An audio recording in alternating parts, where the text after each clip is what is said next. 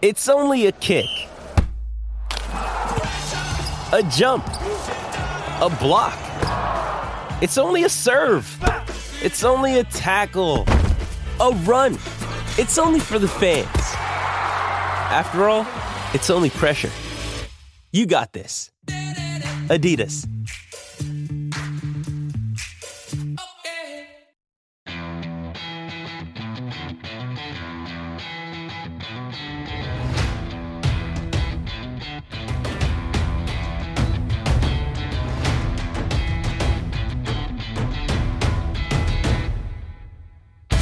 Welcome to Crossbody of Work. My name is Evan. I am Javier. And for the first episode after our three year anniversary, we are celebrating another anniversary this month, February 23rd, to be specific. Ring of Honor will turn 21. It'll be old enough Tell to drink. Can you do something for me? It'll be old enough to drink. How exciting for Ring of Honor. Yeah, and you know it's it's unfortunate that Ring of Honor turned 21 and none of these matches uh, include the Beer City Bruiser. It is a little unfortunate. But yes, February 23rd, 2002 was the founding of Ring of Honor. Normally we look at a wrestler through five of their best matches. This week we're looking at five different points. It may not be the most important matches, it may not be the most memorable matches, but we're covering a large swath of Ring of Honor's history. Tried to get a big blanket, and it's hard to do when you're 21 years in the making to pick just Yeah. five matches. But you pick the matches because you are a Ring of Honor guy. Yeah, I'm the Ring of Honor correspondent. I understand that. tell us about the thought process between picking the matches aside from the ones we couldn't find links for Yeah, there were there were a couple that just the the links died uh, in Yeah. the process because I put these in our I, I put those I, I sent the links over basically like two months ago. yeah Um, and then yeah, the, the the videos just went dead. But I did my best to just kind of space it out. Um, you know, we got 21 years to cover. I wanted to do my best to cover as many different eras of Ring of Honor as I could. I also wanted to do my best to not double dip with Yeah. any wrestlers. Uh, there's there's, been one s- guy who shows up twice that's it Sure, Barely, We- we- barely. We see him twice. Let's just go with that. Yes. We'll, we see him twice. Um, and I mean, just so many people walk through the doors of Ring of Honor uh, that it, I just felt like it would be an injustice if we saw, uh, I don't know, like Samoa Joe, Bryan Danielson, you know, the same guys over and over again.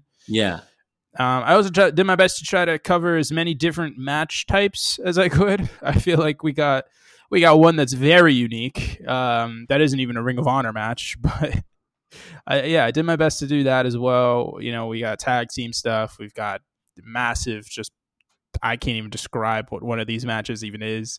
We've got single stuff, and we've got my personal favorite match of all time. So really yes, don't tell me Um, don't don't say the name but which number in order is it Four. Number Oh, four. okay That is yeah, it is. I that don't is think fair. it's the best match of all time. I think that their uh, previous encounter was, but to Actually, me I- personally, it's my sentimental favorite ever.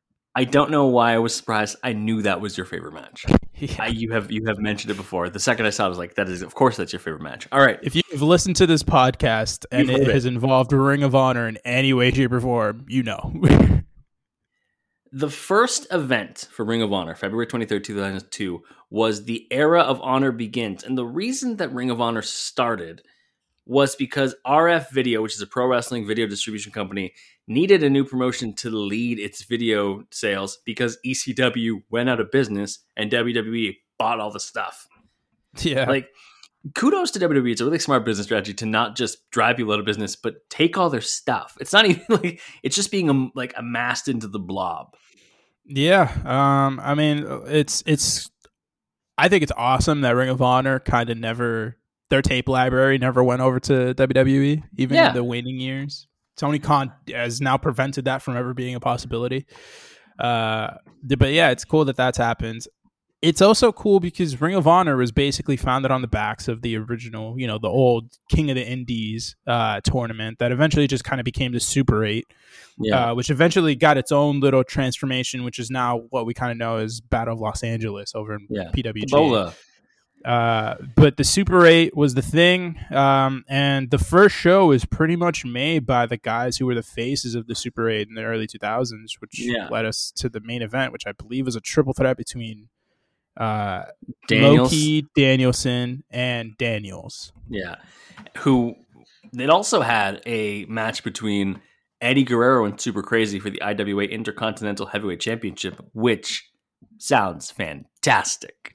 We will cover that at one point. I'm sure we will. And the reason that, that RF Video made their own company is because they really wanted to get Combat Zone Wrestling, CZW, to be the like the w- new one that they focused on, but they kind of didn't want to do it. So Rob Feinstein decided to fill the void, starting his own promotion.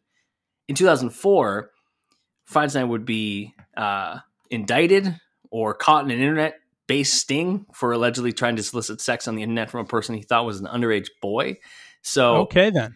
he resigned in March 2004. TNA pulled a bunch of their talent away from them, which was difficult because AJ Styles and Christopher Daniels were either champions or about to become champions at the time. ROH would bounce back by having Doug Gentry buy out Feinstein's stake and sell it to Cary Silkin, who has been a name associated with ROH for a long time. It's basically my entirety of the fandom. Pretty much. So we did a little history. Let's dive into our first match.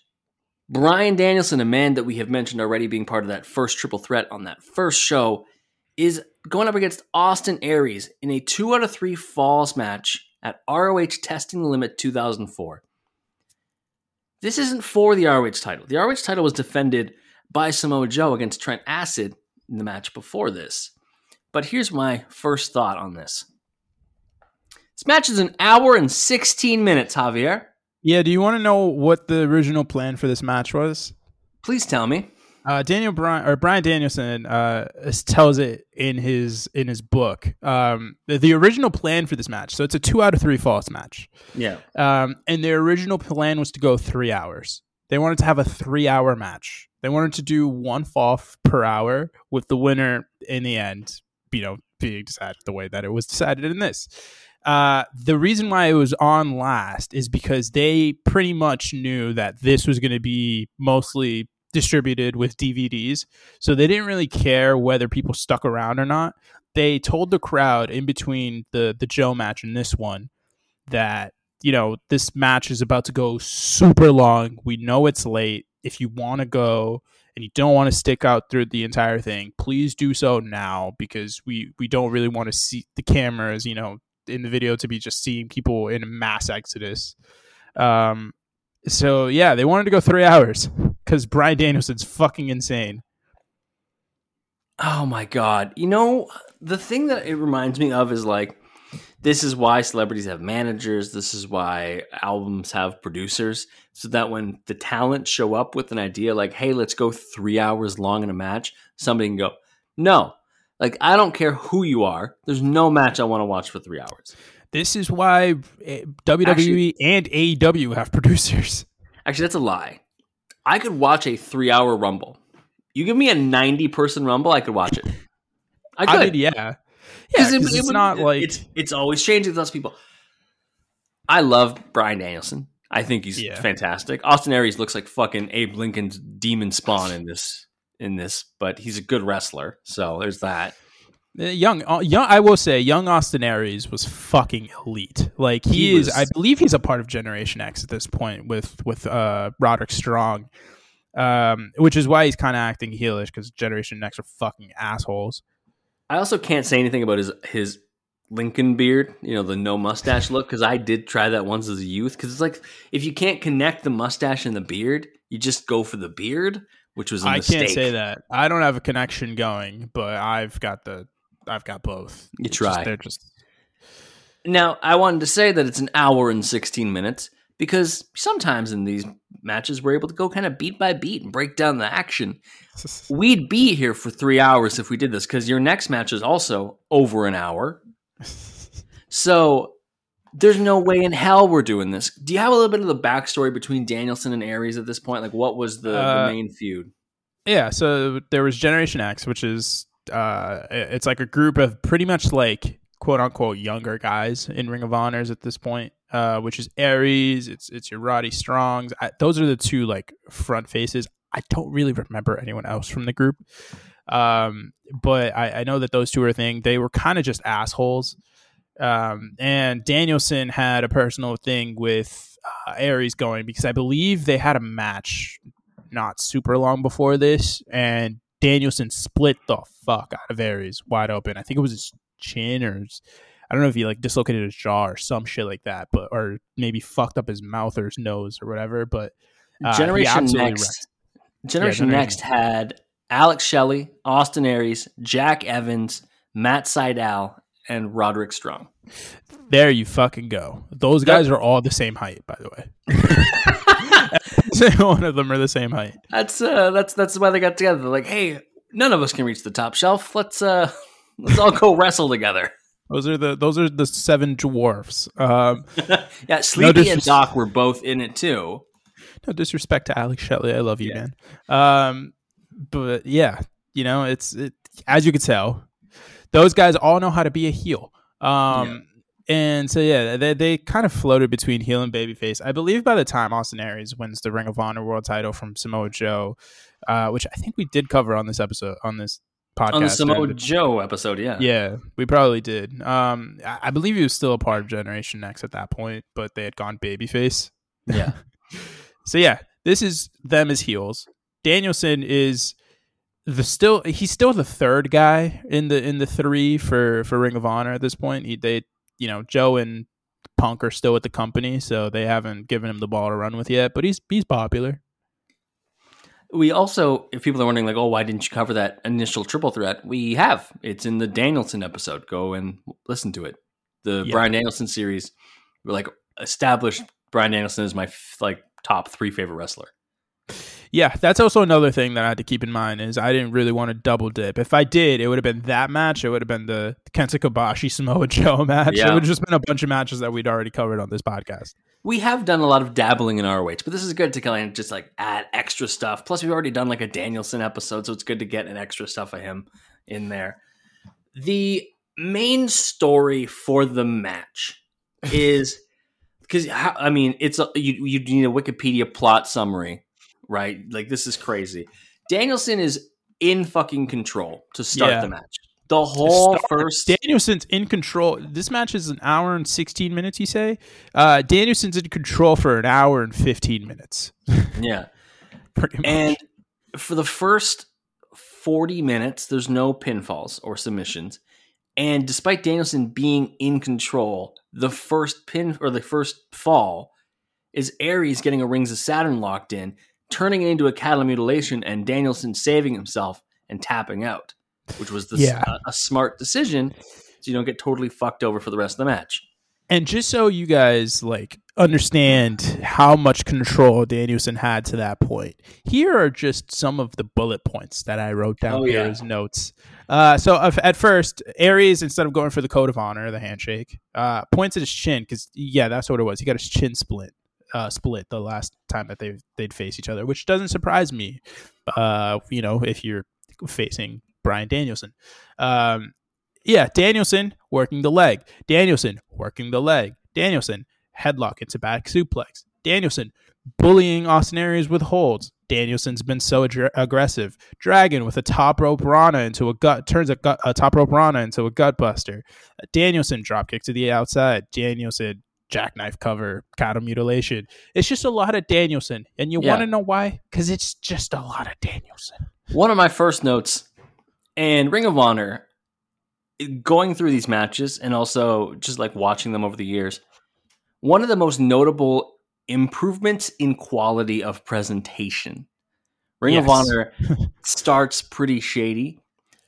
The fucking cameraman at ringside just needs to move a foot to either the left or the right because he's shooting directly at the only lights that are on the ring. I know. For like a solid 10 minutes. It's blinding.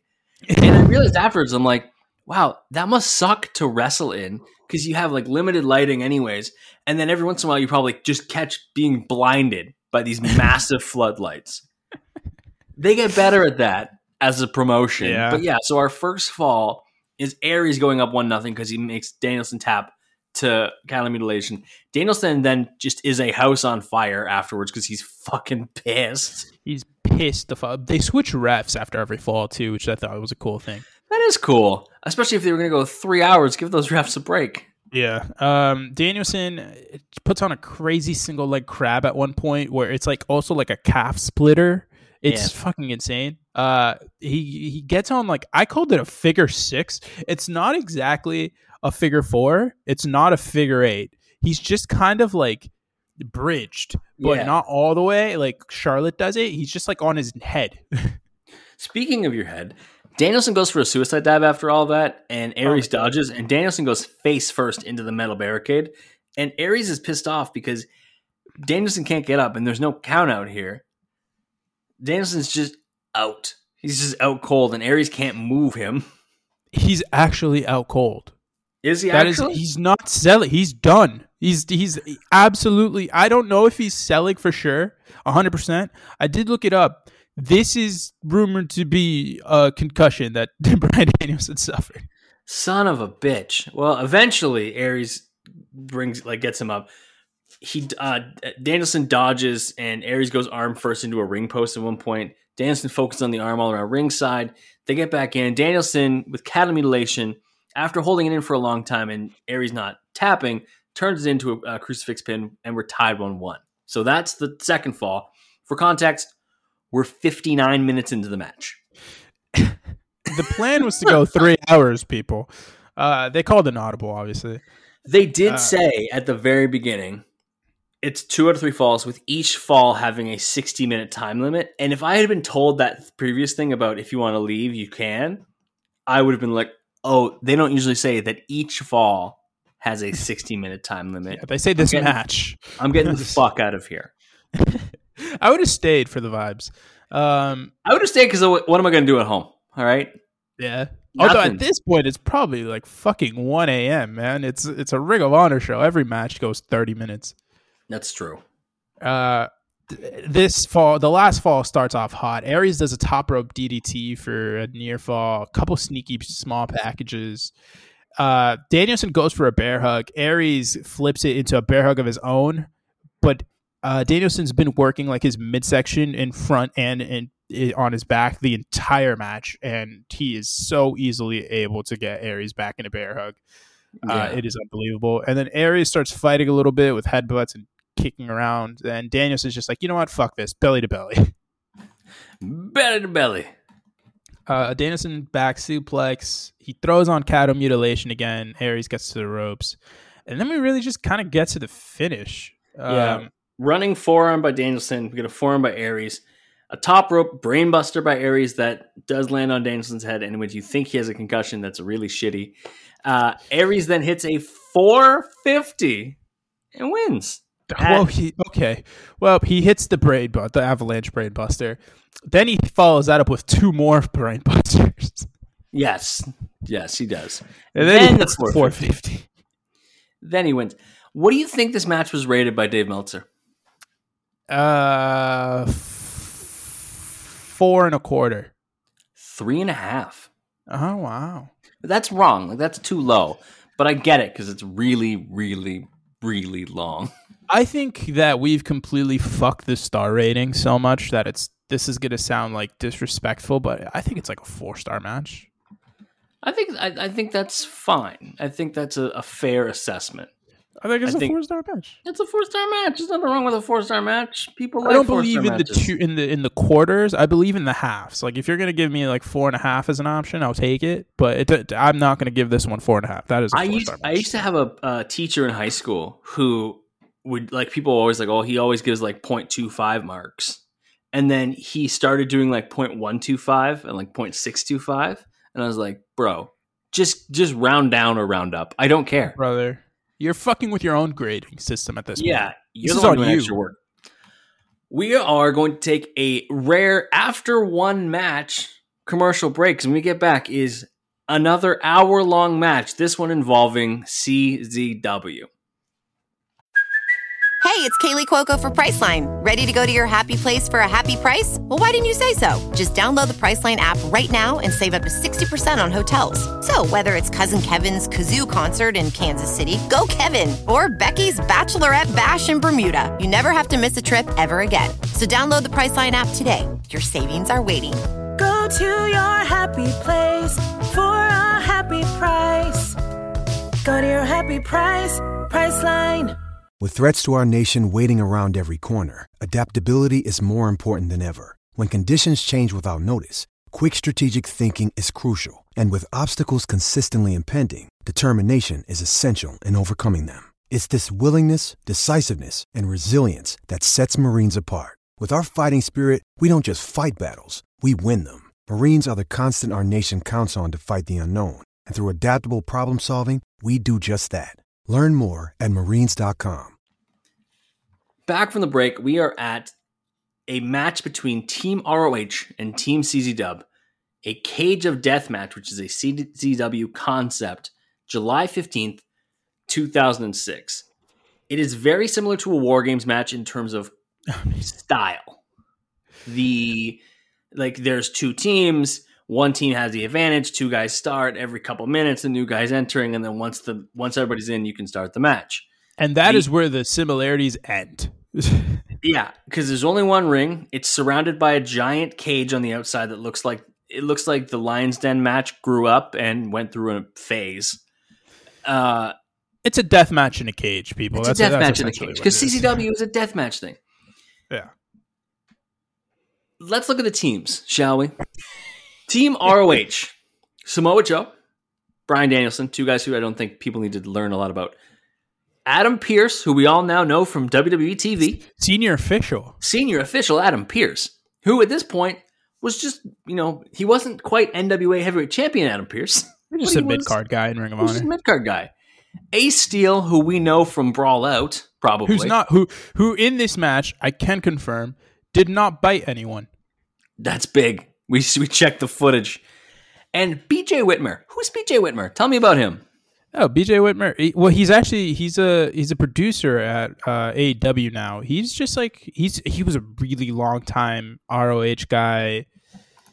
He never really made it past the mid card level. Uh, I, I don't. He's just like he's like one of those like guys who was just like a staple over there. Yeah. If I were to like compare him to anyone, I don't know. He's like he's like basically like Kofi Dolph if they never got like a title run. I was gonna say kind. I was gonna say, is he like like Dustin Rhodes in AEW? Like No, because he's not old. He's- no, not yeah, not here, but Dustin's just kinda like there for the vibes. He's like fucking. I don't know. He's he's like over because he's around. Is is essentially how I would say. Yeah. He was. There's not really. It's hard to compare him to anyone because I feel like a lot of those like long time mid card guys actually did end up getting title runs. You know. It's true. Yeah. Team CZW. More guys who we would know from ROH as well. Uh, Chris Hero, who we've covered on this podcast. Claudio Castagnoli, who we see in the most disgusting suit of all time. Who He is has- the current ROH champion? Yeah, he's currently the ROH champion as we record. Uh, Necro Butcher, who I messaged you and I said looks like a unsub on Criminal Minds. Which I was like, yeah. Yeah, he he looks like he belongs in the woods. Uh, Nate Webb, tell me about Nate Webb. Nate Webb is just clean necro butcher. That's the way I can describe. He's the after photo. It was like Brother. the before and after photo. so I, I went through a big CZW phase when I came back um, from like my excursion. Really? Yeah, I love CZW. It's just it's I don't know, it's just it's so I don't know if you had this when you came back to wrestling after you went on your hiatus, but I just kind of wanted to like watch as much different kind of wrestling as I could. Um more so than like just catching up on it. Like obviously I knew about CZW because I'd followed Ring of Honor, but I never really like went through and like watched CZW yeah. uh, products. So essentially, Necro Butcher is. I don't know how to describe Necro Butcher to the people. He's Trevor from GTA in a deathmatch. Uh, Yes. is probably the best way I could go about it. And then Nate Webb is a guy who honestly, Nate Webb was kind of just like a he's essentially CZW's BJ Whitmer.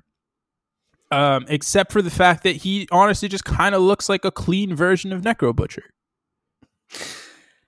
Okay, and also And there's a mi- there's a mystery uh, partner. There's a mystery partner who will be revealed. Um, to try to explain everything in this match would be absolute chaos. But let's talk. about JJ some of- here. JJ fucking Dillon's here. Four horsemen, baby. He's Uh, managing the the Ring of Honor side. he's here to flip a coin, essentially. Uh, the starters are Joe and Claudio. Like I said, Claudio has the greatest shitty suit of all time. He has sideburns. Is God, I hated the slicked hair. It's I would more so atrocious. ref- re- uh, like connect that with Chikara Claudio, but Yeah. it's still so bad. Also, I re- so they start, and the net first next person in is BJ Whitmer for Team ROH. Yep. And in this, especially in the early moments of this match, he looks like Big Cass. It's the Like, hair. BJ the hair. Team BJ Whitmer with hair is weird because I was just so used to seeing a bald for the Yeah. longest time. Um, because when I Mm. came back to to wrestling and started watching Greek of Honor sporadically, not like s- casually, I would say, uh, he was already bald, Yeah. or just had short hair. The big thing that happened, so like I said, Whitmer's in for ROH. Uh, Chris Hero comes into the Kings of Wrestling are there for uh, CZW. The third man in for ROH is Bryan Danielson. He's in like a house on fire. Takes out Kings of Wrestling. He's fired the fuck up. He clotheslines Claudio out of the ring. Drop kicks Hero on the top row. Joe then sees Hero and he's like, "Oh, I'm gonna go for a muscle buster." No, he And- was telling Joe to get the muscle Oh, buster. oh, so he told him. Okay, so he tells Joe, "Go for the muscle buster." And what does what does Danielson do then instead? He, he fucking chop blocks Joe. He chop then- blocks Joe's knee out. And that opens up a can of whoop ass. He hits Joe in the knee uh, with a chair, and while this beatdown is happening, Nate Webb comes out for the CZW side. Yeah, Uh, uh, Jim Cornette, who I guess is, I mean, he was the GM in charge of of ROH, I guess. Yeah, it was like their GM, honestly, um, for for like the longest. Uh, and he comes out and he's like, "What the fuck? Like, fuck off! Get get out of here!" So Bryan Danielson's out of the match, but so is Samoa Joe because he has to be assisted out because his knee is dunzo. So now Team CZW has a, a very, very big advantage. Uh, so Danielson is arguing with, like, he argues with Dillon, goes to the back. Joe gets fucking carried out. Huge advantage for CZW. Here comes Adam Pearce. Looking chunky. He's in jeans and he has a soul patch, and I feel so. It's like looking at a photo of your dad when he was young. You're like, you Oh, had like you did stuff. Who allowed Dude, this? When when I see pictures of my dad young and he's got like a full beard, he's got like hair. At one point, my dad had like a fucking mullet looking. Oh thing. yeah, my dad had a mullet. it was like well, his hair was like a. My dad's hair is a little like it's like a rough curl. I would kind of say so. Like uh, he it, it just kind of like Jerry curls, but like short, and it was a it was a mullet style, and I was like, oh my god, and he's got the huge beard. This is like a complete weird thing for me because my dad just has like the greaser like Caribbean father slick back hair with with he's completely clean shaven now, but for the first ten years of my life, he had this massive mustache. Uh, and, and it, it's just like it's tra- It's honestly a little traumatizing whenever It's I see just weird to see to see these these new faces. You know, like like that's not what you're supposed to look like. It's like who are uh, you people? Ace Steel shows up not to bite anybody, uh, but he has more cowbell. I have a fever, and the only prescription is more cowbell. Wow. Wow. Uh, and he literally hits everybody with a cowbell. It's fucking Yeah. nuts. Necro Butcher was out in this in this time actually. Oh yeah, well. Necro Butcher shows up too. Uh, and Necro Butcher, Nec- Necro is just fucking. He he's choking Adam Pearce. He is he is absolutely bludgeoning BJ Whitmer. It, it is it is a fun time to be Nec- Necro Butcher at this point. It's a great time. It's a great time to be alive. Uh, so Hero tries to stop him, and he does, and Ace Steel gets hit with a cowbell. Hero then gets a microphone because he's he's picked the mystery partner, and yeah, it's he being was the revealed. leader of the CZW team. Yeah. It's being revealed, and Ace Steel hits him with a garbage can. Hero gets up and just clocks him and gets back on the mic like "fuck off," and then he says, "The next person is somebody I hate, but he hates you more than I hate him." The ace up his sleeve is a king of diamonds, Eddie Kingston, heated rivals, if I remember, if I read correctly. So Chris Yes. Hero and Eddie Kingston fucking hated each other. Yep. Yeah, and to this day, Eddie Kingston doesn't forget things. So like he also still hates Claudio. Yeah, he still hates Claudio. yeah, he Eddie Kingston doesn't let shit go. All right. he does not. He really doesn't. It's fucking hilarious. Um, so he gets into the ring. He immediately hits a Yakuza kick on Ace Steel, hits a DDT. The crowd is fucking nuclear. For uh, like, it is insane how much heat they got uh, on Eddie right now. He launches a chair at BJ Whitmer, uh, and then at this point, the crowd is just begging for homicide. So here's the thing. They're chanting homicide. And in my mind, as a non ROH person, I was like, are they advocating to kill somebody? are Yes. they are they saying, "Hey, commit to the bit and kill these people?" But no, there is a wrestler named Homicide.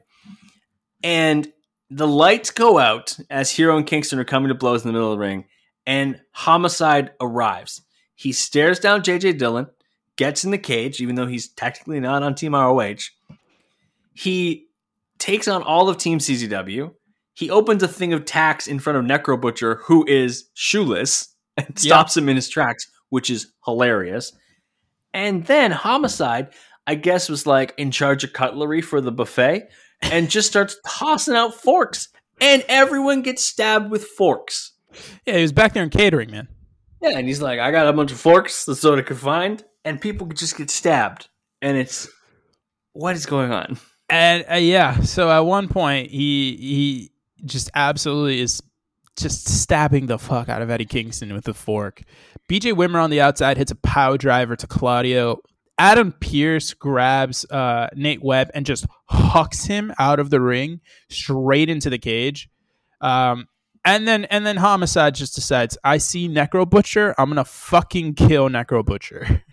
There are so many crazy things that happen now that everybody's in the match. Um, The one that I want to talk about isn't even the thing that happened. It's a great chant. CZW fans are chanting six on five, and ROH fans just respond with "You can't count," and I thought that was beautiful. Uh, if there's a, a particular moment in this little bit or two that you want to talk about, give me give me the two highlights. uh, Ace Steel missed a suicide dive, and Eddie Kingston gets absolutely rocked after the fact. He like starts laughing, and I don't remember who it was that absolutely kills him, but they fucked him up so bad. And Eddie Kingston is just not seen for the rest of the match. Um, at one point, Hero's going for so Hero hits a, a cravat suplex. That's kind of like his thing, as we covered in in the, the Chris Hero episode. So he's Yeah. going for that on Homicide. Uh, and Homicide's like, "Yo, no, fuck this, uh, fuck that." And so instead of instead of letting him do that, he grabs him, uh, goes to the middle rope, and hits a cravat cutter onto Hero on a chair. It was nice. It was very, very nice. Uh, the finish of the match. I don't know what the name of the move is that Homicide hits. I'll wait until you find out. What's it called? Okay, so let, let me just go through a little bit more of the bits. There's there's a point where uh, Hero is climbing the cage. Adam Pearce climbs beside him, and Claudio jumps from the, the, the corner up in up onto the cage between them, and it's a side Russian leg sweep on Pearce through a table. Yes. Hero then is clear. He's on top of the cage. He hits a moonsault onto a horde of people. BJ Yep. Whitmer hits a brainbuster on a chair onto, I believe, Chris Hero. Yep. Uh, BJ and Homicide then hit a double back suplex on Necro onto a chair, which I don't know how Necro is still walking to this day. That's fair. Um, BJ Whitmer drops himself and Necro Butcher through fucking barbed wire table yeah, through barbed wire board. for no fucking reason. And then we get to the finish where Homicide hits his finisher, the Gringo Killer, on Nate Webb onto a barbed wire board to win the match. After the match, Jim Cornette comes out and he calls Homicide into the ring to show his gratitude for defending ROH and says he'll grant three wishes. Side says he wants one more match with Steve Corino. Says done. He said he wants a world title match. Says done. And Homicide wants motherfucking Low Ki reinstated. And Jim Cornette's like, nope. Uh, Jim Cornette's like, you know what? You want that? Fuck all of this. JJ Yeah. Dillon locks the cage. Adam Pearce turns heel, attacks Homicide. They they chain him chest first into the corner. Not chain. They they handcuff him chest first into the corner, uh, and expose his back for Jim Cornette, who just starts whipping him while JJ Dillon and Adam Pearce fight off anyone that tries to show up. Very, very weird times. Before we talk about our third match, I have an ROH question for you. Go ahead. What is your preferred ROH logo through their logo Ooh. evolution? Ooh. Yeah. Oh, the, the the the early 2010s one is the one that always sticks out to me. It's very So- generic. The with the O that's like got the spikes on it. Yes. Yes, that's their third logo. Yeah, the third logo. The first one is just like it looks like a weird tribal tattoo. Like it's it's not great. Then the second one is like the sideways like block letter one with the black Yep. and red. It's just And- italics. And then the, the third one, which is the one that I associate most with ROH as well, which is the the O with the spikes. And then now we've got the new also block lettery one that I don't love. I don't love the new ROH logo. I don't love it, but I understand why they had to change it. Yeah. I I get that. Um, Sinclair didn't have it anymore, so it just Yeah. made sense.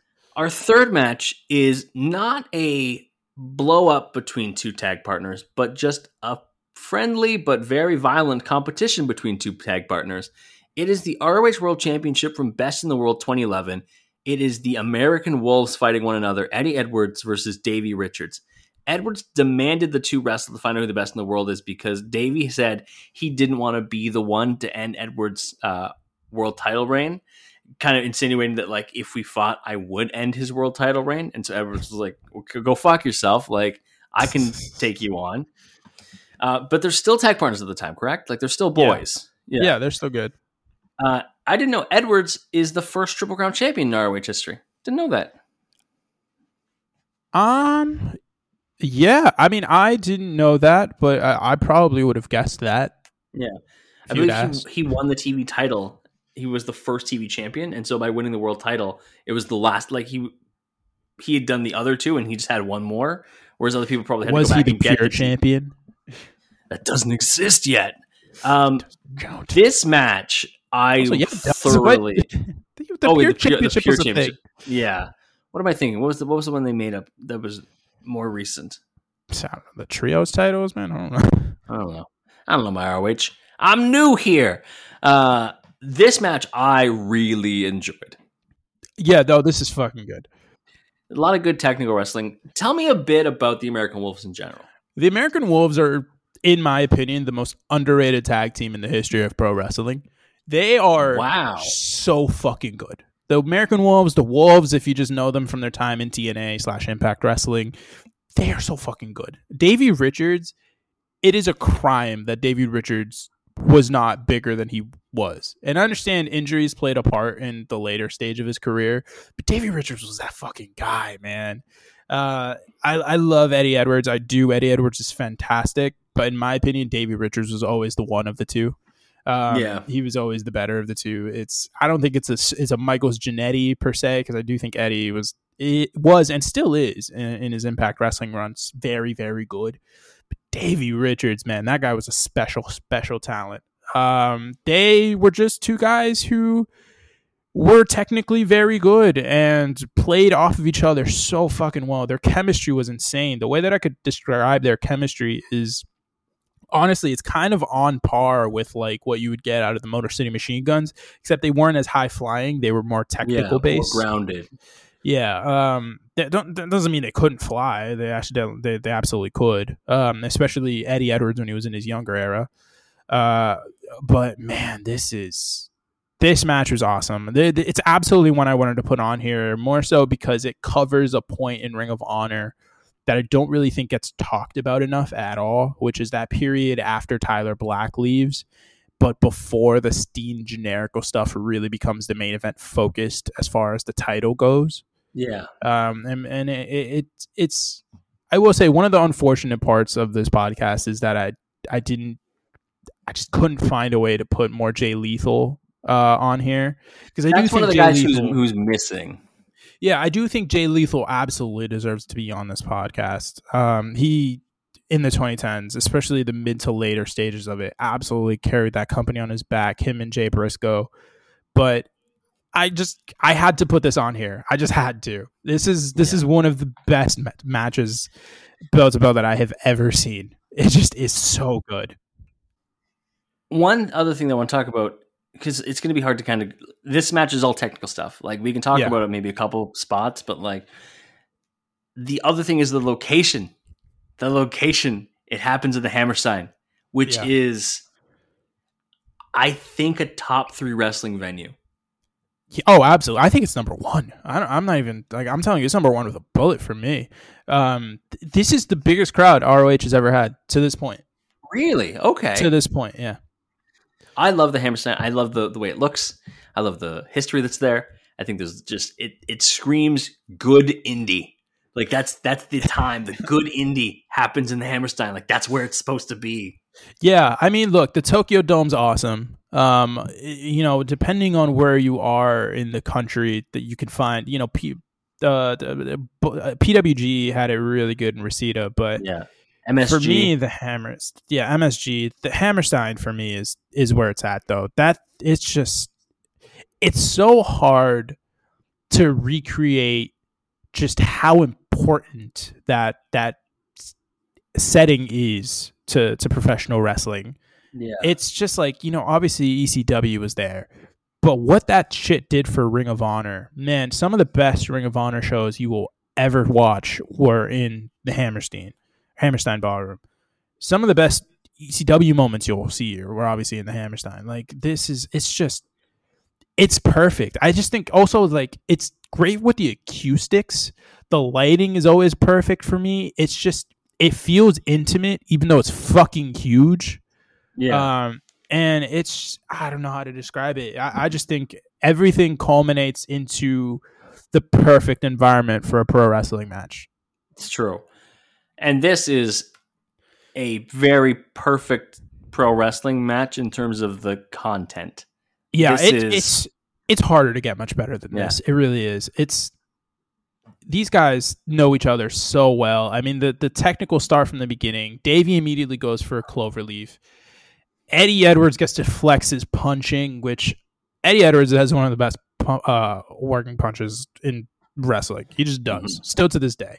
It's it's like fifty percent of his offense these days because the the guy's had getting older, and yeah. he's older and he's he's not as in sh- he's not as spry as he was in this match, but uh, at one point, man, he he hits a uh, Davey Richards hits a kick, and then uh, on the outside, uh, where Eddie Edwards is, just fucking launches himself head first. It's honestly, it's like a like an Ilya Dragunov kind of suicide Yeah, dive, yeah, where yeah. he's not sticking his arms out to catch himself. He's going No. head first, like he's fucking Ralph Wiggum.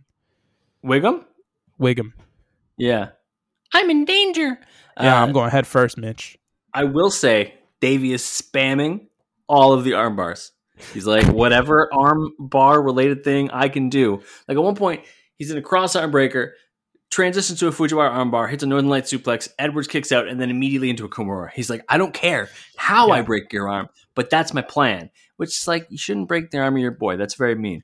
Um, uh, Davey, so at one point they have a headbutt. It's not the first of the of the match, or it's not the, the last one of the match. They have a headbutt fight on the top rope, uh, where they're just It's both weird. rapid punching headbutts eh, or rapid spamming headbutts. It's they're you could tell they're not really connecting all that hard, but it's still weird to still weird, man. you.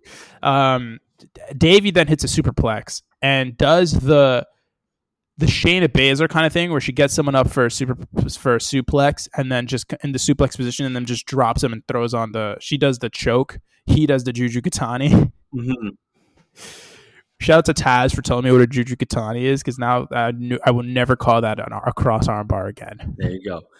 The one big move that I wanted to point out is that they do just do some wrestling on the apron because around this time that's when people started doing like a little bit of extra stuff on the apron. Yes. And hardest part of the ring if you didn't know. I heard that somewhere. Super kick by Edwards and then a fisherman brainbuster on the apron, which looked nasty. Um, to quote Raven, yeah. Nasty." Yeah, at one point Eddie follows that with a, a flying double stomp to the neck for a near fall, uh, and then Davey gets back on the apron. Uh, Eddie misses a kick, uh, Davey catches it, and after some some jockeying and some some begging from Eddie Edwards, hits a dragon screw. The the leg is still caught there, so Eddie's still like caught there because he's in fucking pain at this point. Um, Yeah. So Davey goes up to the top and hits the top rope double stomp. He then just he puts on an ankle lock, which is weird that he would go decide ankle lock is the best submission there when I just fucked After up his that, knee. yeah, yeah. That's just being a nitpick. we're getting we're gonna skip ahead a little bit to the end um, because there's so much that happens. There's there's tons of big moves. Go watch this match. I don't know if this is my rec because I, I do think the next match is really really fun and people should go watch it. I think if you have like a, a, a running list of things you like trying to find more stuff to watch, put this on the list for sure. I think that this is probably the easiest watch of the bunch. it's, this, Especially it's this or the last match. Yeah, but the last one is just like just turn on and dynamite sometimes. You'll see, you'll, yeah, you'll see it. similar. But this is one of those things where like I don't know how many people are listening to this that I've actually seen David Richards and or Eddie Edwards competing, you know? Like you do I if you're think- like a hardcore hardcore guy. Yeah, I think I've seen think- one Eddie Edwards match that I remember, and I don't think I've seen Davey Richards in a match. Uh, Man, they they had a couple I think they had a couple feuds in TNA over over multiple eras that that got real personal that were fucking fun as hell.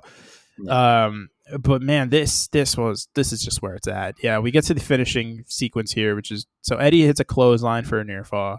He throws on they called it a like an Achilles slicer or whatever the fuck. Yeah. It's just a single leg grab.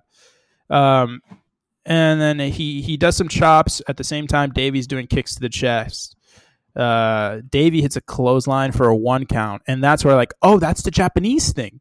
That Yeah, where yeah, they yeah. just he is he's done the thing where he kicks out at one and he's like has so much energy, but he just wasted all of his he's literally at zero percent health now because he is just wasted it all. It's like uh have you, did you play Left 4 Dead? I absolutely played Left 4 Dead. So in Left 4 Dead, you know how you're like super low when you're like super low on health, and you just you just decide, fuck it, I'm taking like an an adrenaline shot or whatever Yeah. the fuck, and you're like, this will hold me through, and you get this little boost, but that's just slowly dwindling the whole time, and then eventually you're just on one percent, one HP, and you're just like, oh, I'm fucked. Yeah. And he totally gets fucked here. Series super kicks. Edward kicks out one more time, and then a running punt type kick. Oh my and God. Richards wins, meaning he is the new heavyweight champion. Yeah, the way I could describe that, it's not a fucking PK. That is a that is a free kick. Like that that that brother is he is he was like kicking like he was aiming it to go fucking 50 yards. Like, That was opening kickoff of the Super Bowl. Like that's what that Hell was. yeah. Like I gotta send a yeah. message. Let me let me get this touchback.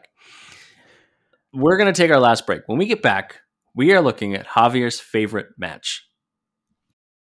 This episode is brought to you by Hyperice, the leader in advanced warm up and recovery technology. They have tons of innovative products, like Venom heated wearables to help soothe sore back muscles, Normatec compression boots to speed up recovery and increase circulation, and Hypervolt massage guns to improve mobility.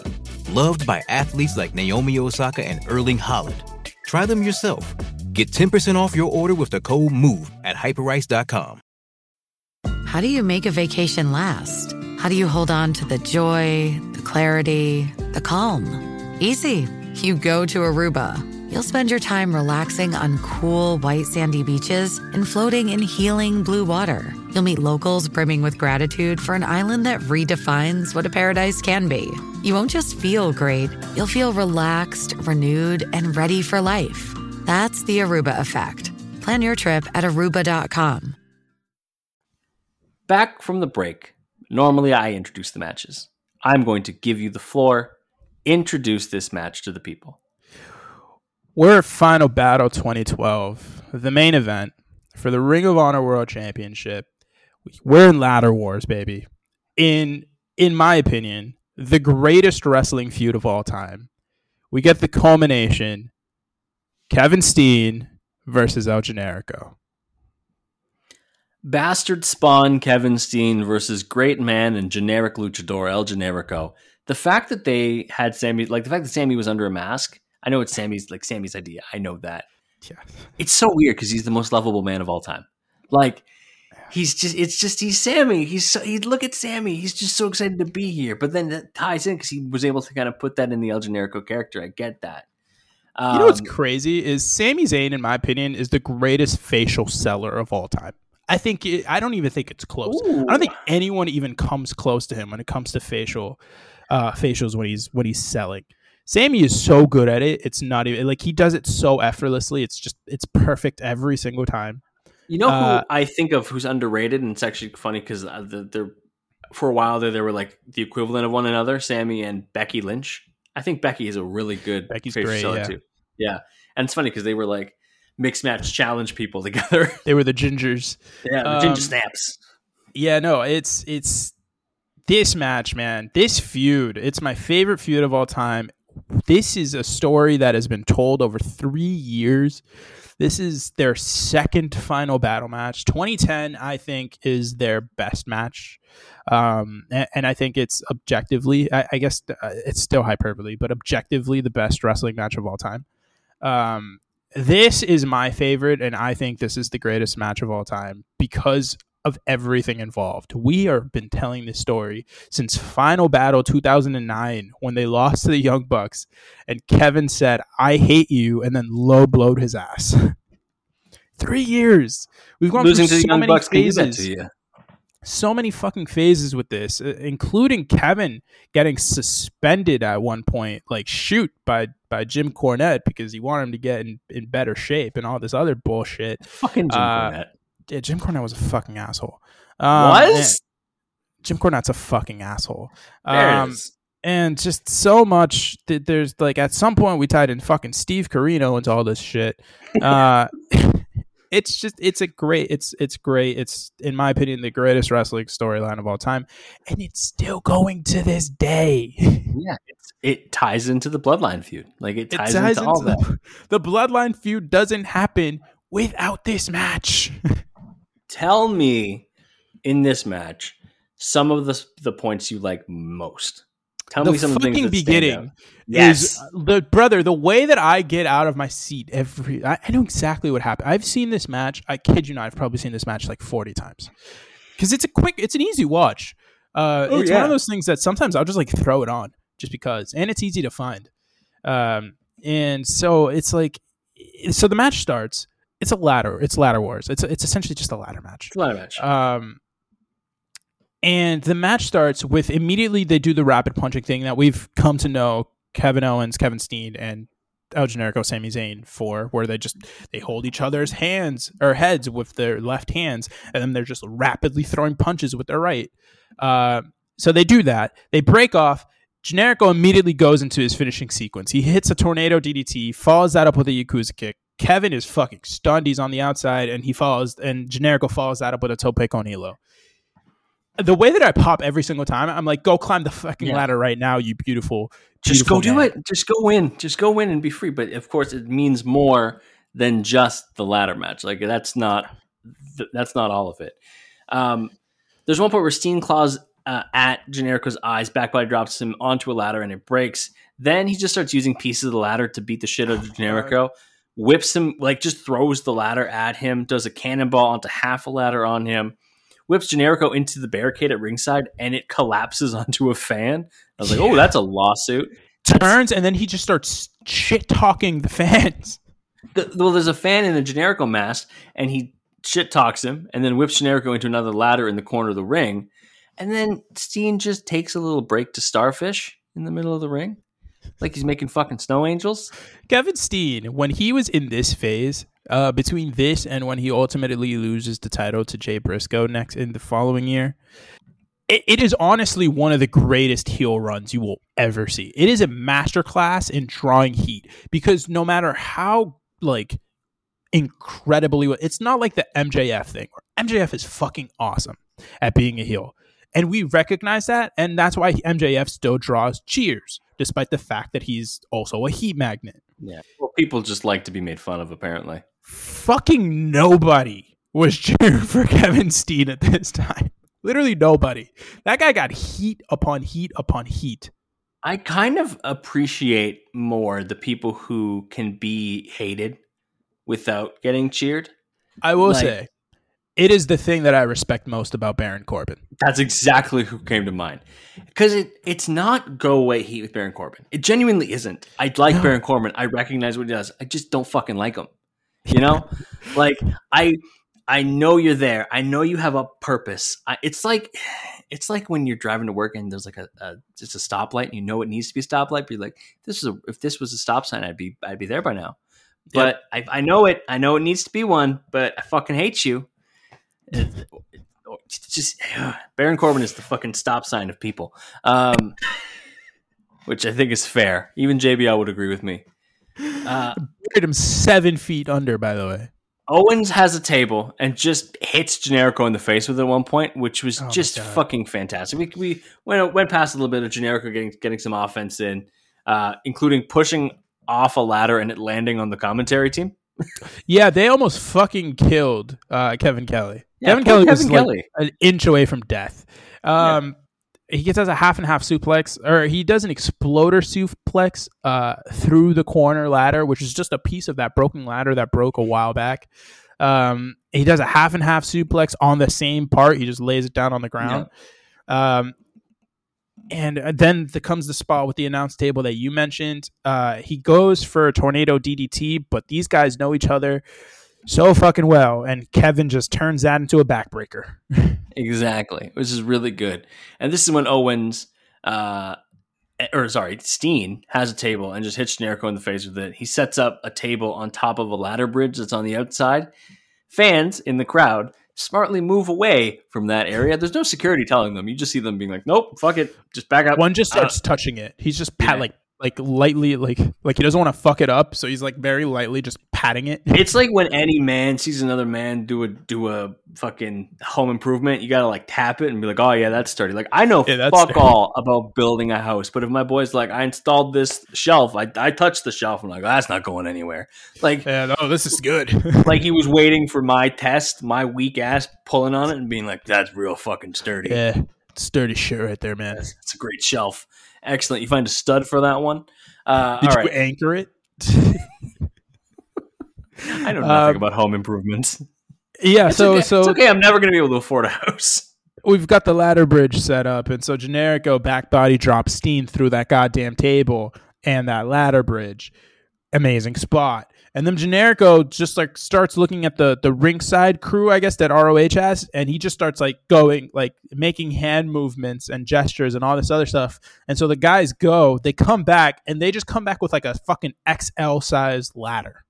It's like a ladder that Big Show would use to go if he were in a Money in the Bank match. It's a big, big, big ladder. Uh, Generico wants a top rope brainbuster. Steen reverses it into what I would consider an F5 It was an F5, yeah. off the ladder and through a table. Uh, Generico is alive, which is amazing. Steen hits him with the smallest of the ladders. Uh, then we get a ladder bridge between two big ladders. And I'm like, and the second that that ladder bridge is starting to form, I'm like, I've seen this spot before. I know So- I've watched this clip before. This is a unique ladder bridge because it's two ladders, one of them being the massive one that Generico brought through. And then Steen sets it up with a lower rung, like on the one of the lower rungs, he sets a ladder across. And then he takes another ladder and a little higher up, he puts that one across. So we've got a double little bridge thing going on here. And he hits a regular power drive, uh, re- or uh, sorry, no, he he he does that. He power bombs Generico through through the lower one, and Yep. then sets up the the higher one. Yeah. Um, and then Generico just says, fuck you, fuck this, fuck everything. He hits a package power driver on Kevin Steed. Steen punches Generico off of the ladder bridge. He then gets another ladder and adds the other level to the bridge. Both men are brawling on the bridge. We get a blatant kick to the balls by Steen. Which, man, it's just, this is the beauty of storytelling. If I weren't here, you wouldn't know this. So the when he turned heel back in 2009 after the match Yeah. against the Young Bucks, he's on the mic after the match. They're, they you know, they're doing everything. He just goes, I fucking hate you. And then he low blows him. So what does he do here, Evan? He yells he low out, blows him. Yeah. he yells out, I hate you, and then low blows him, and then hits a package pile driver on that ladder bridge. And then he just goes, Generico falls off. He goes, he grabs his fucking title belts, his, his title belt, and Kevin Steen wins the match. And the, the, the thing is, you you may be thinking here, how do you pay off a three year feud with the bad guy winning? The question is, you don't, because the feud is still going. Exactly. And the thing is, Generico had to fucking go because he signed WWE. no, he went to go work at the orphanage in Tijuana. Oh yeah, right. Yes, he went to go work at the orphanage in Tijuana, and then some guy who kind of has a similar build to him named Sami Zayn showed up in in NXT. in NXT, and it was glorious. Our last match to celebrate the 21st anniversary of Ring of Honor is two tag teams who define Ring of Honor. Aside from these two teams, you already mentioned the Wolves. We've already talked about Generico and Steen. Who are the other tag teams that to you define Ring of Honor? Oh, the Motor City Machine Guns. Um, Yes. but also, oh my God, there's so many. The Addiction. Um, fuck, that's tough. If I had to narrow it to, I think those, in my opinion, are the four, are four of the five. Yeah. like um you could then you could say it's like the addiction or you could say it's kings of wrestling or you could say it's the motor i would say it's the motor city machine guns Early on, um, Second City Saints, maybe. Maybe second if that i wouldn't say it but you could you could absolutely make an argument for that just because of the early impact that they had Yeah. but What about the tough. what about the Tyler Black stable that he was in? uh kingdom of the or, uh The Yeah. Fallen, or yeah, kingdom of the fallen or i think it was something like that e- yes but also or, like or even the Kingdom. Kingdom was The kingdom, yeah. The, my thing is, uh, I think if you're gonna do it, you've got to have some sort of longevity with it, and Yeah. none of those people really did, and that's why I would say it's it's the Motor City Machine Guns because they did. and these two teams. We are at Honor Reign Supreme 2017. It is the Young Bucks versus the Briscoes, a two out of three falls match for the ROH Tag Team Championships. Each fall, a specific set of rules. First fall, normal. Second fall, lucha rules. Third fall, no DQ. Obviously, and we also talked about this previously. Um, two of the best brother tag teams of all time. Yes. Probably the two best ROH tag teams of all time. Yeah, I absolutely with a bullet in my opinion. And obviously, recently losing Jay Briscoe makes this a little harder to watch, but at the same time, it's so fun because God, this was super. This is a great match. Yeah, I this is really fucking enjoyed this great. one. This is great. Uh, I don't think it's their best match together. I think their best match together is the Ladder Wars that they had. I think the following year in 2018. Okay, but I couldn't find that match, so we had to settle for this, and it's not even settling. it's not settling. Uh, early on, like again, we won't go through like the whole bits, but the main structure of the match is really great because early on it's just a classic tag match and hard to keep track. Luckily, the Briscoes have different haircuts, which makes it really easy to be able to tell which one is which. Mark has the more Jesus shaved Christ. down head, and Jay's got the fun hair going out. Jesus. And then Oh, Jay's also, got the bandana. Mark is just Mark.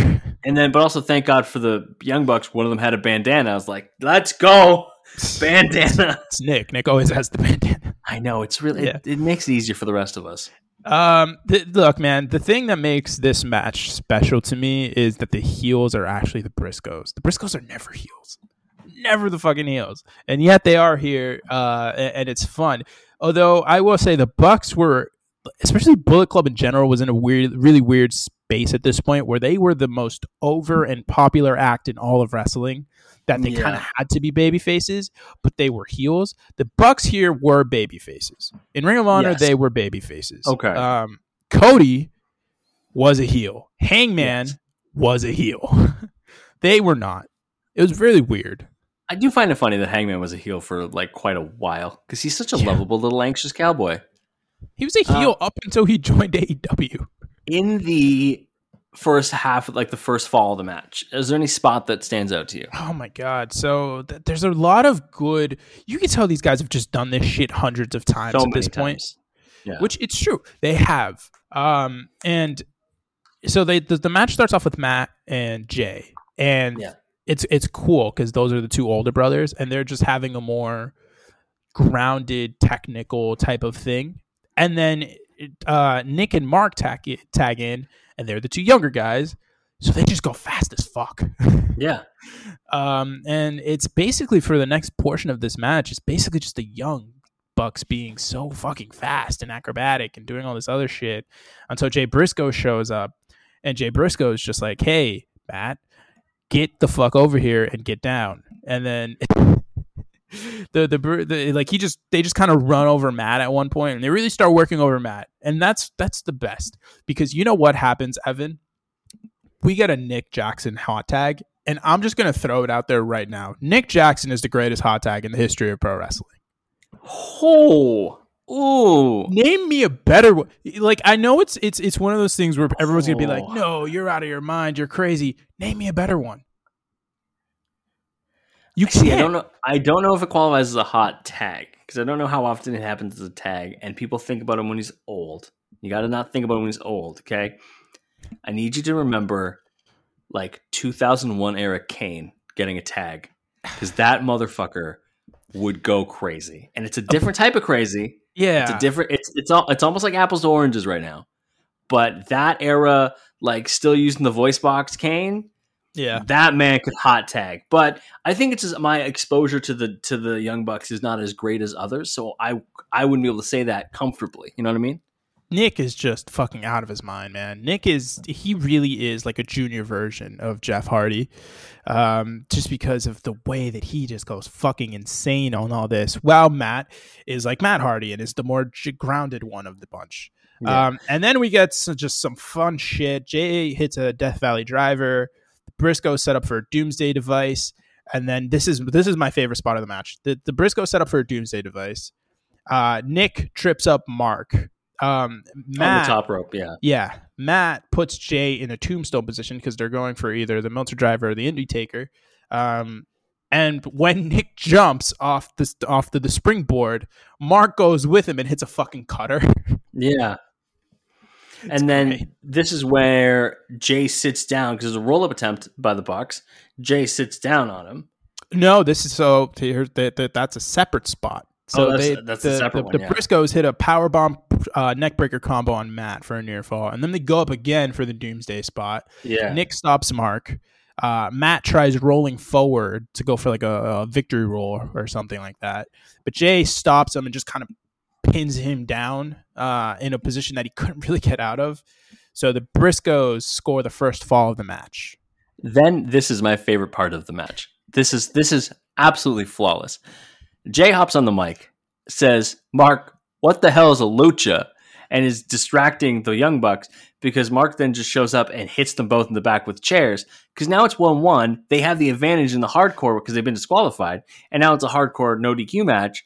This is flawless. It's perfect thought process. I get it. If you get that advantage and you don't want to do a fucking lucha match against the Young Bucks, who are f- high flyers, ground them, hit them with this chairs. is the most posh washed version of what of, of of events because Yeah. you did not do Jay Briscoe's speech justice. I because I couldn't dare. I What couldn't hell? dare. That's the this damn lucha? Hey, chicken, what do you think about this here lucha? And Mark just blast the Bucks. Just like and with a with a uh, chair shot reminiscent of every time that Roman Reigns turns around. yeah, Roman needs to stop turning around because every time he gets hit by a, a lovable new underdog or Seth Rollins. turn around and die. Um, Mark does a drop toe hold onto a chair to Nick. Uh, he then wraps the chair in the corner, forces Nick's face onto it, and Jay runs into the corner with a running knee. A little forward, Mark does some redneck kung fu on Nick, which I know you've had some some exposure to the redneck kung fu in, in recent uh, months and such. yes, What, what what do you think of Mark Briscoe's redneck kung fu? I love it. It's such a weird, uh, like it's it's a part that if you're like, hey, here's this character, here's this whole gimmick, here's all like you know, here's these down home boys and these southern guys and all this. Also, he does kung fu. Did you say Like- them homeboys? Down home boys, like you Oh. know, from from south down home, and like right, here, and they're like, and like here's the thing, and like we need a twist. Oh, he does kung fu every once in a while. I'd be like, I'm sorry, what? he does what? Just kung fu. Why? Redneck kung fu, baby. Yeah. Um, It, it's it's like when Sergeant Terry Jeffords is a skilled painter, and you're like, huh? What? Why? Huh? What? How did you know how to do that? I didn't know you know how to do that. it's like how Jerry the King Lawler is like legitimately a gifted painter as well. yeah. Also, seems that we talked about it a couple weeks ago. Seems like Jerry the King Lawler's on the on the upswing, and that's great. Seems like he's back to back to health, and we like that. Just no more announcing Uh, and preferably no more wrestling, Jerry. that too. Jesus Christ! Still doing it. You're in your seventies, mate. Stop calm it. down. Um, is he? He might be in the seventies. He might be still be in the sixties. He's seventy three. Yeah, there we go. That's even worse, actually. Uh, Jesus Christ. Um, anyways, there are like these big pillars that obviously are just there in the building because they yes, hold up stuff. Um, and at one point, how buildings work. Nick Jackson gets whipped into it because they the the Briscoes had been whipping both Bucks into those those pillars. Nick Jackson gets double uh, a a double Irish whip by both brothers onto that pillar, and he just climbs it up like it's fucking American Ninja Warrior. Does a moonsault off of it right onto both of those guys. Uh, the Bucks then grab uh, both Briscoes and hit stereo power bombs onto the apron. Which is the hardest part of the ring, and they say that, which means if you're playing along at home, you have to drink. Oh my god, I didn't know that. Um, then they hit stereo suicide dives. Then they fight up to the entryway. The Briscoes hit super kicks because you're expecting a super kick uh, party out of the Bucks, but no, it's the Briscoes that do it. Uh, the Bucks do hit super kicks as well, and everybody goes down. Yeah, everybody's down. Um, uh, we get back to the ring. There's a super kick party, um, and then they place the the the IWGP Junior Tag titles on the Briscoes' necks uh, to to clearly go for a super kick. I guess on that point, Yeah, they're showboating too much. So when they turn around, the Briscoes just use the titles and deck them both with it. yeah, that's a bad idea. You gave the Briscoes weapons, you dum dums. Uh, we get a Jay Driller and a Froggy Bow to Matt, uh, but here comes an anxious cowboy. He's here to break up the pin. Adam Page is here. Uh, blockbuster by Mark Briscoe, uh, but Todd Sinclair gets pulled out. Yeah, Hangman Page uh, pulls out Todd Sinclair, uh, and then he decks him, and then he hits a buckshot lariat onto Jay because I'm not sure if you knew this, but Hangman Page and Jay Briscoe don't get along very well. they don't like each other. In kayfabe, everyone loves the Briscoes in Yes. real life. Um, corner powerbomb enziguri combo, uh, and then we we get some fun stuff here. Nick uh, gets up to the top rope. There's a chair on the ground, and uh, Marks kind of just, or uh, I think it's actually Jay, um, has uh, has his legs on the middle rope, and Matt holding him up by his shoulders. And Nick from the top just hits a 450 straight onto that chair for a near fall because Paul Turner comes out of the back, another Yes. referee. Then an accidental double super kick to Page because he was holding one of the Briscoes, but the Briscoe moved. Uh, and then they just double super kick the ref. Like, Because Mark moves again. yeah, like it's just be accurate. Goddamn. Uh, they do hit a more bang for your buck, which is I, I like. I like that move. yeah, Uh, but Jay pulls out. Uh, pulls out Todd Todd Sinclair, Sinclair. who is awake Yeah. again, and then Jay just yeets him out of the fucking ring. Uh, Nick hits a PK that brother. so Nick is on the apron, um, and Jay's on the outside because he had just pulled out the official. So uh, Jay turns around and just absolutely eats the shit out of Nick Jackson's foot. Um, and then they they they grab Jay, they take him uh, to the entryway. There, so the way that the the arena's set up, there's the entryway, and then there's stairs to go down to the ringside area.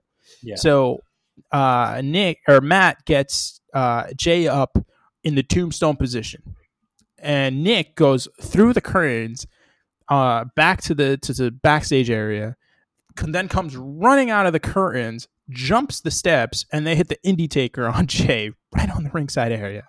I have a question as Yeah. an uninitiated Bucks fan. Go on. What is the difference between a Meltzer driver and an indie taker? uh, Meltzer Driver just has the springboard, like you do the flip, Okay, whereas the indie taker is just the sit, just the like- jump. yeah, just the jump. Okay, because I was like, oh, they hit a Meltzer driver, and they're like an indie taker. I was like, I'm sorry, what? I I thought that was a whole different thing. And then later on, they do hit a Meltzer driver, and I was like, I did, did the fucking, I thought the other Yeah. thing. Yeah, they do. They did. They go back into the ring. They hit double super kicks on Mark. They get him up. They hit a Meltzer driver. One, two, three. The Young Bucks retain. It's a good match. It's fun. Damn good Uh, match. If you have a lot of time and you like violence, go watch the CZW ROH match. Truly. Yeah, If you have less time. That's why. if you have less time and you're a wrestling purist, go watch the Edwards Richards match. If you are a fan of story more than wrestling, go watch the Steen Generico match and like just know how deep it, it goes. You know, And if you just want like a somewhat conversation, uh, combination of all those, you watch this one. yeah. Uh, the Danielson Aries match is really good, but holy shit, just like find a supercut somewhere. Like Yeah. it's it's a lot. Um, before we wrap up, we're talking about ROH on its 21st anniversary. We know there's rumors that ROH is going to start its TV deal soon, or potentially like a streaming deal, or there's going to there's to be an ROH show coming. It's gonna be on Honor Club on on Yeah. YouTube, um, I believe. What are your hopes for ROH going forward? What do you want it to be like? I don't think that we'll ever really get that magic of what Ring of Honor was, even back in like the the early 2010s. I think that things really changed in the mid 2010s into the later ones. Um, that was a that was a different kind of Ring of Honor from the one that I knew. I also think that it's it's difficult to really go back to what it was because you now have AEW, which is is sort of built on the wrestling aspect of wrestling rather than the overall product. Um, but honestly, what I, I, I just what I'm hoping for is that it's just different from uh, from AEW. Yeah. That's all I'm hoping for. I just want it to be its own thing, its own roster. Um, you know, if you want to sometimes bring over Claudio and, and stuff for like you know appearances every like I don't know, you know handful. Uh, I mean like a handful of times a year, so like you know every few months or whatever. Like sure, Keep like a one-off fresh. match. Yeah, just like a one-off match here. Maybe you ha- maybe you have a a, a, a you know Blackpool Combat Club type deal that that kind of brings them over. But I really just want them to remain separate.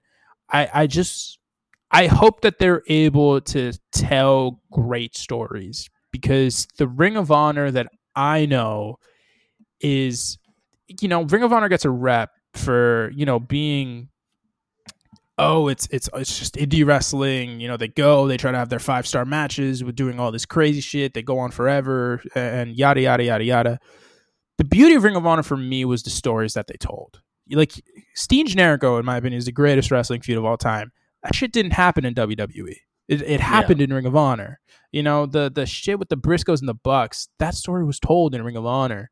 The the stories between Dan went with Danielson and all those guys, Jen, and the CZW story. I was told in Ring of Honor. You know the Samoa Joe story that eventually culminates with with Austin Aries and you know being the one to to dethrone him. That was told in Ring of Honor. Like there, there's so many things that that Ring of Honor had as far as storytelling uh, being used as a device. It's it, it was so much more than just the in-ring product and i really hope that they're able to to take this new generation of wrestlers that they have uh, in that ro- on that roster. And hopefully they're able to pull some of these younger guys who who show a lot of promise in AEW and, and sort of move them over there as well so that we can get uh, just just a product that fucking works you know?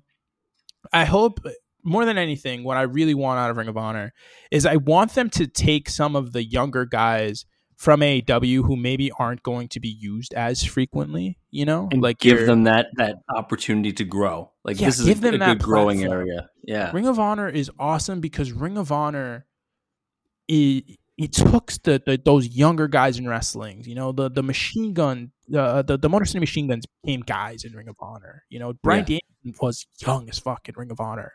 Samoa Joe a was baby. Honor. You know, like these guys start there young, and then they go and they grow and they they they get become these these great and legendary performers because they were able to hone their crafts there. And I really hope that that happens with this next phase of Ring of Honor. Send fucking Wheeler Yuta down there. Send Daniel Garcia back down there. Let them tell their stories of their careers at in that company. And then if they're if they get the, a lot of seasoning after you've told as much as you can tell, you bring them back to AEW. You know, you know who I could see being like, "Hey, go make Hook an ROH legend. Go make like give let Hook just fuck All right. around. Let it let him No, be an not ROH legend. I need Hook on AEW. I need Hook on AEW. Give Brian Pillman more more. Yes, spot that's exactly space. what I was thinking of. Give me Brian Pillman Jr. Give me fucking I don't remember G- Garrison, whatever the fuck his name is, his partner. Uh, Yeah. Send them over there. Griff Garrison, that's what it is. Uh, Brock know- Anderson, put him down there. Yeah, Like, Brock. Uh, just there's so many young guys that are a, a men and women on that roster who deserve an opportunity. Uh, and you know, AEW doesn't do house shows. There, there's not many. th- they are soon. there there aren't many opportunities for these people to get on and actually wrestle and perform. And I think the Ring of Honor brand would benefit from you know having these people on there alongside you know obviously your your Claudio Castagnolis. If Jay Lethal so happens to move over, that would be great too. Same thing with Samoa Joe. Just let them work these veterans who are still really fucking good at this thing. And One that- month from right now is when they start the house shows for AEW. One month from right now. I'm not saying that that ROH should be like a developmental brand for Ring of Honor, uh, but I, let's be honest, it's probably what it should be moving forward Yeah. because that that's not a bad spot. If ROH can just tap into becoming essentially what Black and Gold NXT was for a while there, I think I think it's going to be a huge success uh, because I think people will watch because of that, and I, I just want it to be its it, it, it make it its own thing under that umbrella. You know, that's that's really what I want Ring of Honor to be. I think it has the space. I think the name recognition also helps. Like it will draw more because people know Ring of Honor has been around for a long time. As instead of AEW starting their own NXT, you know what I mean? Like if AEW was like, we have a new thing and it's AEW fucking futures or whatever, whatever nonsense they would call it. Like having ROH, like people know what ROH is. There's a a guarantee, like a quality that you expect in ROH. You're like, oh, Yes. that's where the Bucks came from. That's where the Briscoes are from. That's where fucking Cody made a new name. That's where all this stuff, right? That's where Yeah. CM Punk is from. All that stuff. I think it would be a great, like, that's a good, attainable, realistic goal for ROH. This was really fun because you Yeah. gotta like by the end, the Bucks Briscoes match, amazing presentation, world like worldwide audi- audience, years of development, and like people forget that AEW is still relatively young. AEW is gonna is gonna grow and have and change and have all this too. WWE obviously has been the the group for a long time. Yeah, AEW didn't come into existence until January first of 2019, I believe it was. You know, Like they're they're just in year four now. yeah, this is their fourth year as a company. That's not even including the the television product that only started in October of 2019. I am the more you say the more I think about it, the more I'm glad that you're right. Like ROH never sold their stuff to WWE, and now Yeah. it, it gives AEW like one extra thing Yeah, in this. I don't like that it's like a two party system, but it's kind of where we're at. And then New Japan just showing up like, hey, uh, we're still fucking dope. Okay, Great. Yeah, I think that ROH still being a a thing and coming back and- and kind of be, being molded into the, its next phase is a good thing for wrestling as a whole because I Yes. think that it will only just serve to create the next generation of wrestlers. and we and that's need a good thing. we need more wrestlers, and we need to let wrestlers retire. Let people retire. Yes. How long are you going to do King this? Jer- How long are you going to do this, Jericho? Go home. Go, Go on. home. He's already started like test driving the cruises, though. I think he's just going to be a cruise guy for the rest of his life. And Become a manager. I want to see manager Jericho. That that actually would be pretty great. Let's do the housekeeping stuff before we talk about who we have next week on the podcast. Wherever you are listening, be sure to rate and subscribe. It helps the boys out tremendously. Give it those five star reviews. If you say something in the five star review, we will read it on air unless it is horrendous. So say something nice, or maybe ask us a question. That would be cool. Uh, you can also follow us on the social medias. Javier, where can people find you on social media? I'm on the Twitter machine at JMellow Sports. It's in the link in the bio of the main account. It sure is. Uh, so is mine. At it's Evan Gomes at T S E V A N G O M E S. Follow the podcast, most importantly, on Twitter and Instagram at Crossbody of Work. Go to fullpressshop.com, cop the merch, support the boys, and go to fullpresswrestling.com for all of the links that we for the matches we talked about in this week's episode. Obviously, none of them are on Peacock because they're all from Ring of Honor, baby. We got like a Billy Billy match in there. God bless Billy Billy. A lot So of it's fa- on YouTube too. A lot of it is on YouTube. A lot of it is throwbacks from the ROH account, which is awesome. But fullpresswrestling.com, get your wrestling news, get all the links for all the matches. Go check out the other wrestling podcasts that are there as well. Roughing it up with Brian Hebner has been big. RJ's been doing big things. They got Jimmy Korderas now on there. Uh, they, had, they had ODB recently on the pod. RJ's is- living my dream. truly is living the dream. Next week, we are covering. Do you remember who it is? I have no fucking idea. Next week, we are covering Canadian legend Andrew Test Martin. Oh, there we go. It's an episode for the testicles. Who is excited? Everybody should be. Test is one of the first guys I remember looking at and being like, why are you not a world champion? Like, even when I was young, I was like, you Yeah. look like you should be higher on the card. Yeah, I mean, Test is someone I didn't know about until later on because he, you know, by the time I started watching wrestling, he was really phased out uh, and to like kind of sporadic stuff. And you know, obviously, unfortunately, uh, we lost him way too early. Yeah, and passed away in 2009. So I didn't. I you know I was still. I was just. I, I think I was just too young for Test, which is unfortunate because when I went back and saw the whole Attitude Era thing, Test was pretty fucking good. Test could go. Test could brawl. And so we're going to check out the corporation.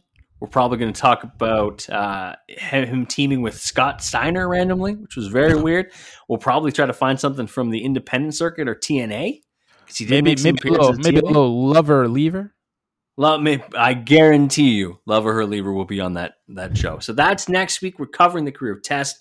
Thank you so much for joining us as we talked about ROH on their 21st anniversary this week. Javier, any final words for the people? this week on Life Advice with Javier. Uh, look, man, it's winter, uh, and, and I, I understand that this is something that, that comes around during the spring, usually the spring cleaning thing. But you know what? Mm. We're gonna nip it in the bud early. Uh, everyone, move some shit around. Uh, You know you want to. You know there's some there's some area of your apartment or house or whatever that you are not 100% about. You know what? It's time to try some shit out. Especially this weekend, long weekend. If you're not anywhere else, Long uh, just move some shit around. If you have a desk you want to move around just to see how it how it tries out in a new location, do so. Yeah. If you've got some cords that that that the cord if your cord management is terrible, fix it. Do some stuff. My cord management is so terrible that at work I used my rolly chair and I ran over the end of my laptop charger and I had to go to our tech services department and be like, "Hey, I need a new laptop charger because I fucking wrecked mine." Jesus Christ. Yeah, they're like, "You know, you have to pay for the next one." It's like, "Okay." And so I'm just mentally preparing to pay for the next one. Um Thank you all so much for diving in as we talked for our way. This is probably going to be our longest episode in a long time. Uh, but that's okay Yeah. because it was a lot to cover. Tried hard to get 21 years of a company into five matches, but we did our best. Thank you so much for listening. We'll see you next week. Reach for the sky, boy.